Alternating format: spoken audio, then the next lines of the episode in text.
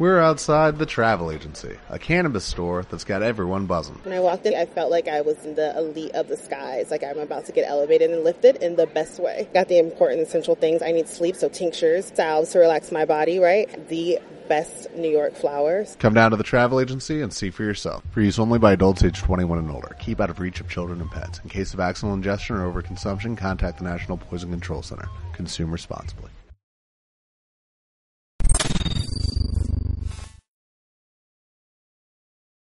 Fue mi sueño y ahora es mi negocio.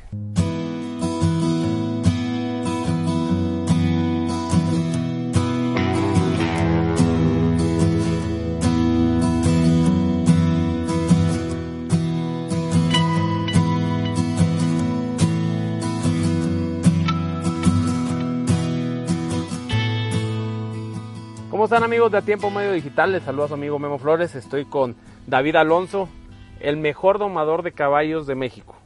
El favor que me hacen, Memo. Pues es que todo en redes sociales, en páginas, cuando estaba preparando esta investigación, dicen eso. Bueno, yo creo que no, no creo que sea el mejor, pero favor que me hace. Oye, no- bueno, estamos aquí en Brío Natural. Así es. Sí, es, Bienvenido. es tu, tu, tu negocio. De aquí, Sí. bueno, de aquí inició muchas cosas, ¿no? Fue mi sueño y ahora es mi negocio. Muchos, muchos te ven a ti como el domador de caballos, porque no sé si es el mejor, pero eres de los mejores del país. Sí. ¿sí? Eh, pero ahorita platicando antes de esta entrevista, tu desarrollo empresarial está muy interesante. Mucha gente dice que en el campo, que con los caballos, que no se puede desarrollar la gente y tú has demostrado todo lo contrario, ¿no? Eso, digo, la verdad que sí, pero, no, hombre, si supieras todo lo que No hay es fácil. atrás. No, no, no. La verdad es que yo soy ingeniero industrial. Eh, hice una maestría en ingeniería industrial con especialidad en sistemas de manufactura y empecé en el ámbito de la consultoría empresarial por la parte profesional. Esto era un hobby, los caballos. David, ¿cuántas veces te equivocaste? ¿O te has equivocado? No, hombre, me sigo equivocando, me sigo equivocando mucho. Eh, en mí, eh, lo- me- un- eh, leí un libro hace, hace algunos años y de ese libro aprendí que, que de, de la, de la vida debemos de borrar del día a día la palabra hubiera. Entonces, esa yo la tengo así como regla. Nunca me quedo con un hubiera. Si hubiera hecho, si hubiera... Porque no, o sea, siempre me voy por lo que pienso, por lo que creo, porque si en algún momento te equivocas, dices, bueno, creí en ello y, puse todo lo que estaba en mis manos, pero borrado el hubiera. Si generalmente cuando ha sucedido eso viene un aprendizaje, digo, ah, pues sucedió por esto, porque tenía que aprender esto otro, pero borrado el hubiera. Tu, tu vida em- ha dado un vuelco. O sea, mucha gente te contactaba para, para que eh, domaras a sus caballos, ¿no? Para que los entrenaras. Pero ahora te buscan muchos para dar clínicas, para dar talleres, para que des conferencias. Sí. Eh, te has vuelto un referente en este tema. Eh, ¿Por qué?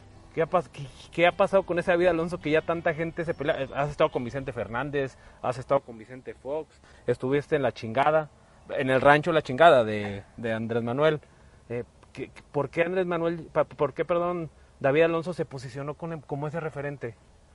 No sé, yo creo que por la misma congruencia de, de- entre el decir y el hacer, eh, todo se ha dado se ha dado de una manera natural. Ya que tocas ahorita el tema de, de nuestro presidente electo, sucedió que cuando me dedico ya a los caballos, empecé con, se vinieron unas broncas eh, económicas fuertes y yo no hallaba qué hacer, pues te, te da tristeza ver que la familia la tienes apurada. Entonces dije, pero ¿por qué si, si trabajo bastante? Y, al- y cuando yo traía ya una filosofía de trabajo, dije, me va a llover, me va a llover chamba. Pues resulta que no fui así, fui toqué algunas O puertas sea, de tú los- llegaste y tú pensaste que iba a llegar me va chamba, a llegar todo. chamba, dije, porque lo que yo sé hacer, Nadie lo hace. nadie lo hace.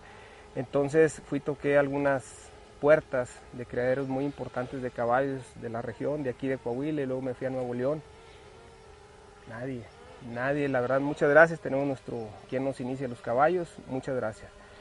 Entonces, la verdad, era, fue un momento así de frustración, de, ¿qué estoy haciendo? O sea, bueno, pues me llegó una invitación de un hípico en, en- en Nuevo León, que no podían domar una yegua, tenían, estaban teniendo problemas con ella. quien era el domador en ese entonces, su papá era mi amigo, es mi amigo, perdón, y me dice, oye, échale la mano a aquel muchacho, dice, la verdad la trae complicada, una yegua es alto. Esa persona era el ingeniero Alfonso Romo. Ah, el que es jefe de gabinete. De... jefe, ahora, ahora, jefe, de, gabinete. Entonces, él me dio, fui, trabajé la, la, yegua, en una hora yo ya andaba arriba de ella, mm, se solucionó el problema y me dicen, oye, que, que, pases a la oficina. Y, como para qué, me dicen, pues quieren hablar contigo. Entonces, en ese entonces me dice la directora del hípico, me dice, oye, mister, porque si nos dice, me dice, oye, mister, quiero que te integres con nosotros. ¿Cuánto nos cobras? pues ni idea. O sea, le dije, no sé, no sé qué, cómo cobrarlo. Y, y pues de ahí, se, de ahí fue un parteaguas. Eso fue en el 2007 porque me dice, de ahí empecé una relación muy interesante de trabajo. Me pagaban lo que nadie me pagaba. Y, y trabajé alrededor un poquito más de cinco años en el hípico con el ingeniero Romo. Ahí agarré experiencia. O sea, ¿trabajabas con él? Trabajé siete años, digo cinco años. ¿Y cómo da vueltas la vida, no? Sí, sí, sí. Me pagaban lo que nadie me pagaba, más que cuando yo trabajaba en otras. Entonces, ahí como que agarré aire otra vez. Para el 2012 yo ya traía, ahora sí, mucho trabajo eh, por fuera.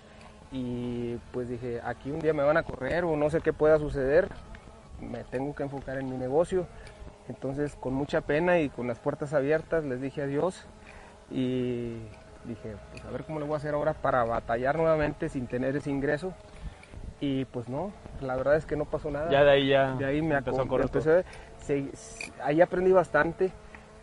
Y después, fíjate, algo bien interesante, de esos lugares que yo anteriormente había ido a tocar para, para amansarle sus caballos en el, no sé, en el 2005, en el 2012 ellos me decían que, te puedo decir, eh, me mandaban caballos eh, españoles, portugueses, árabes, o sea, de todos los creadores querían que, les iniciara sus caballos. ¿Tú qué crees que el ser humano que nosotros tendríamos que aprender a los caballos?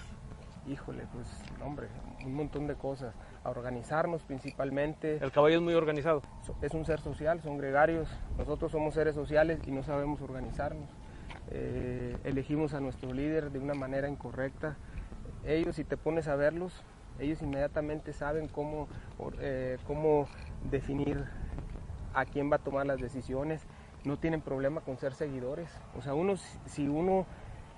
respetan el liderazgo y yo no estoy mal siendo... Si tú eres el líder, yo soy seguidor. O sea, nomás el líder y seguidor. Si, si definimos que tú eres el líder, yo no tengo bronca con ser seguidor.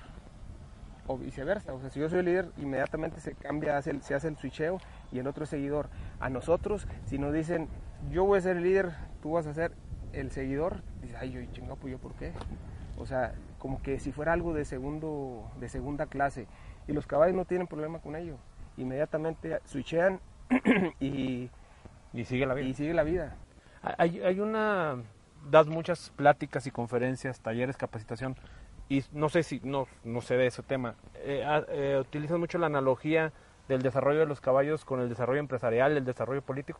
Sí, sí, sí, totalmente. Hacemos analogías desde el 2008 con, eh, con un amigo que es coach.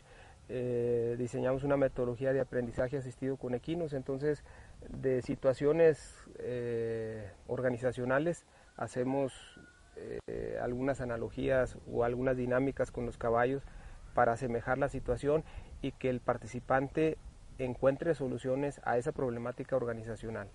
Entonces es bien padre porque, porque cuando ellos vienen, a mí no me interesa que aprendan de caballos, me interesa que aprendan de liderazgo, que aprendan de comunicación, que aprendan de trabajo en equipo y, y, venir y que trabajen con animales de 500 kilos realmente los impresiona. Veía unos estudios de Inglaterra y de Estados Unidos que mencionan que los caballos tienen la capacidad de percibir el sentido de ánimo de los, de los humanos. Sí. sienten cuando está enojado, cuando tengo problemas con mi esposa, cuando... Totalmente. Bueno, no sé si tan específicamente con tu esposa. Con la mía no, es con la mía sí. no, pero, pero sí, son una... O sea, agarra uno un caballo y le digo, léelo. Y ya, ya me di cuenta que, no, o sea, tú, tú crees que lo vas a leer, para cuando tú lo estás leyendo el caballo te escaneó, te escaneó emocionalmente. Eh, haz de cuenta, se me, me, imagino esas cámaras infrarrojas que pasan y se ve lo azul, lo rojo y lo amarillo. Bueno, ellos emocionalmente te ven. sobre todo ellas, las mulas. Las mulas son una cosa impresionante. Tú te acercas, te vas a subir a una mula y tú traes una carga emocional negativa, inmediatamente no, no, se, no se deja montar, no quiere que te subas. Entonces son, son animales súper emocionales. ¿Por, ¿Por, qué ese amor platónico, casi idílico por las mulas? Pues las mulas están eh, es lo peorcito, ¿no? Dicen no, por ahí. Bueno, con respecto a qué. No, es que mucha gente las, las catalogan no, así. No, estamos mal. ¿Por eh, qué, David? La verdad es que le digo que platicábamos ahorita eh, fuera de cámaras que esto viene, lo traemos desde los, desde los españoles. Yo no sé por qué ese desprecio hacia estos animales, siendo que eh, todas las etapas, bueno, al menos aquí desde la conquista de la colonia, la independencia, la revolución, todo se hizo en mula, ¿sí? Y son animales con capacidades, como son híbridos, con capacidades muy superiores al burro y al caballo. O sea, tiene más, más fortaleza una mula que un, un, Mucho más fuertes que un caballo, mucho más fuertes que un burro.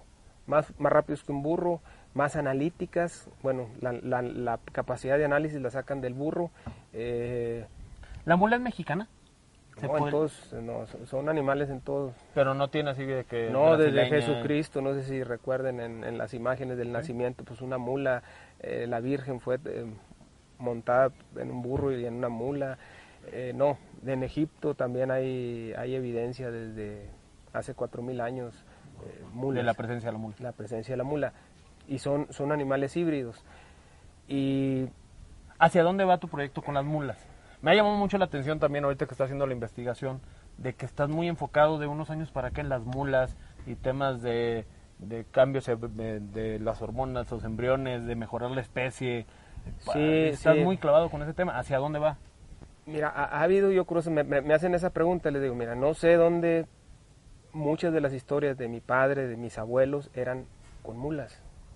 Sin embargo, yo empecé con los caballos y hace como 18 años tuve mi primer mula, eh, ahí empezó como que mi contacto con las mulas. Yo quería tener mulas, ahí tuve, aprendí un poquito de las mulas y de hace, hace unos años para acá, no sé, me, resurgió ese, ese gusto por las mulas, tal vez porque eh, me implicaban más reto.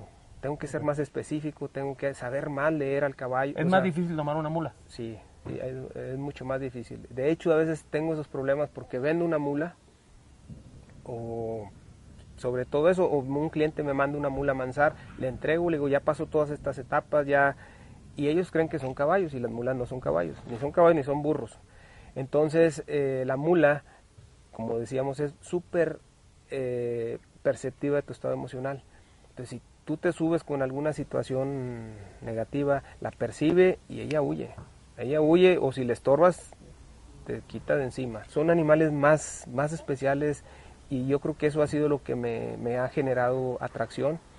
De hecho, ya prácticamente estoy muy de, o sea, 80% estoy dedicado a las mulas. Estas mulas que te llegaron, te llegaron hoy, ¿no? no, tienen ya poquito tiempo, llegaron, son mulas eh, de línea draft, Están enormes. Sí, es una percherón, una Belgian, y ella no sé, pero por ahí también debe ser algo así. Y ¿Cuánto te tardas en tomar una mula? Si fuera para una exhibición, te podría decir que en una sesión o en dos sesiones la podemos montar. Pero cuando no es con ese propósito que realmente quiero hacer un trabajo especial, pues no sé, nos podemos tardar un mes, eh, un mes mansas. Pero no quiere decir que ya cualquier persona se puede subir. A lo mejor en tres meses ya dejamos un animal tranquilo para que pueda subir cualquiera. ¿Cómo le haces para, para decirle a ese hijo que tiene una habilidad para la fotografía, para el video, para para domar caballos, para jugar americano, fútbol, tenis. ¿Cómo le hace una persona ya para despedirnos? Para decirle, pues juégatela, mijo. O sea, no tienes que ser arquitecto, licenciado o abogado. Yo tengo dos hijas, una de 18 y una de 15. Entonces, una desde chiquita, así, mucha intuición hacia los caballos, mucho inclinación hacia esto, y la otra nada. Entonces, hay ciertos principios que yo, yo buscaba en, su crecimiento que se tienen que estar pegadas a la naturaleza, a la tierra, a los animales, las dos. Pero una me dijo, o lo percibí, no le gustan los caballos, entonces... No la vas a obligar. No la voy a obligar. Entonces hay que apoyarle en lo que a ella le gusta, tiene otros talentos, es muy sensible y la otra tiene intuición y tiene habilidad para los caballos. Es así, ella dijo, papi, yo quiero ser como usted. Entonces, Está pegada contigo. eso. ella anda aquí conmigo pegada, sí. Y ¿Fue pues, la que bueno, movió ahorita las sillas y todo? Sí, es ella, Adrianita. Sí, entonces, pues eso yo lo, a mí me tocó que, me dijeron, primero estudias, primero sacas tu carrera y luego como que haces lo que quieres. Entonces, no, yo no, digo, nomás lo que yo le digo a mis hijas, lo que hagas, te vamos a apoyar, tienes que ser la mejor, tienes que buscar ser la mejor. Y pues esa es la, esa es la regla. Muy bien. David, muchas gracias por abrirnos la- las puertas aquí de tu casa, de tu lugar, de tu espacio. Espero que no sea la, la última de, de estas conversaciones. No, al contrario, encantados. Muchas gracias.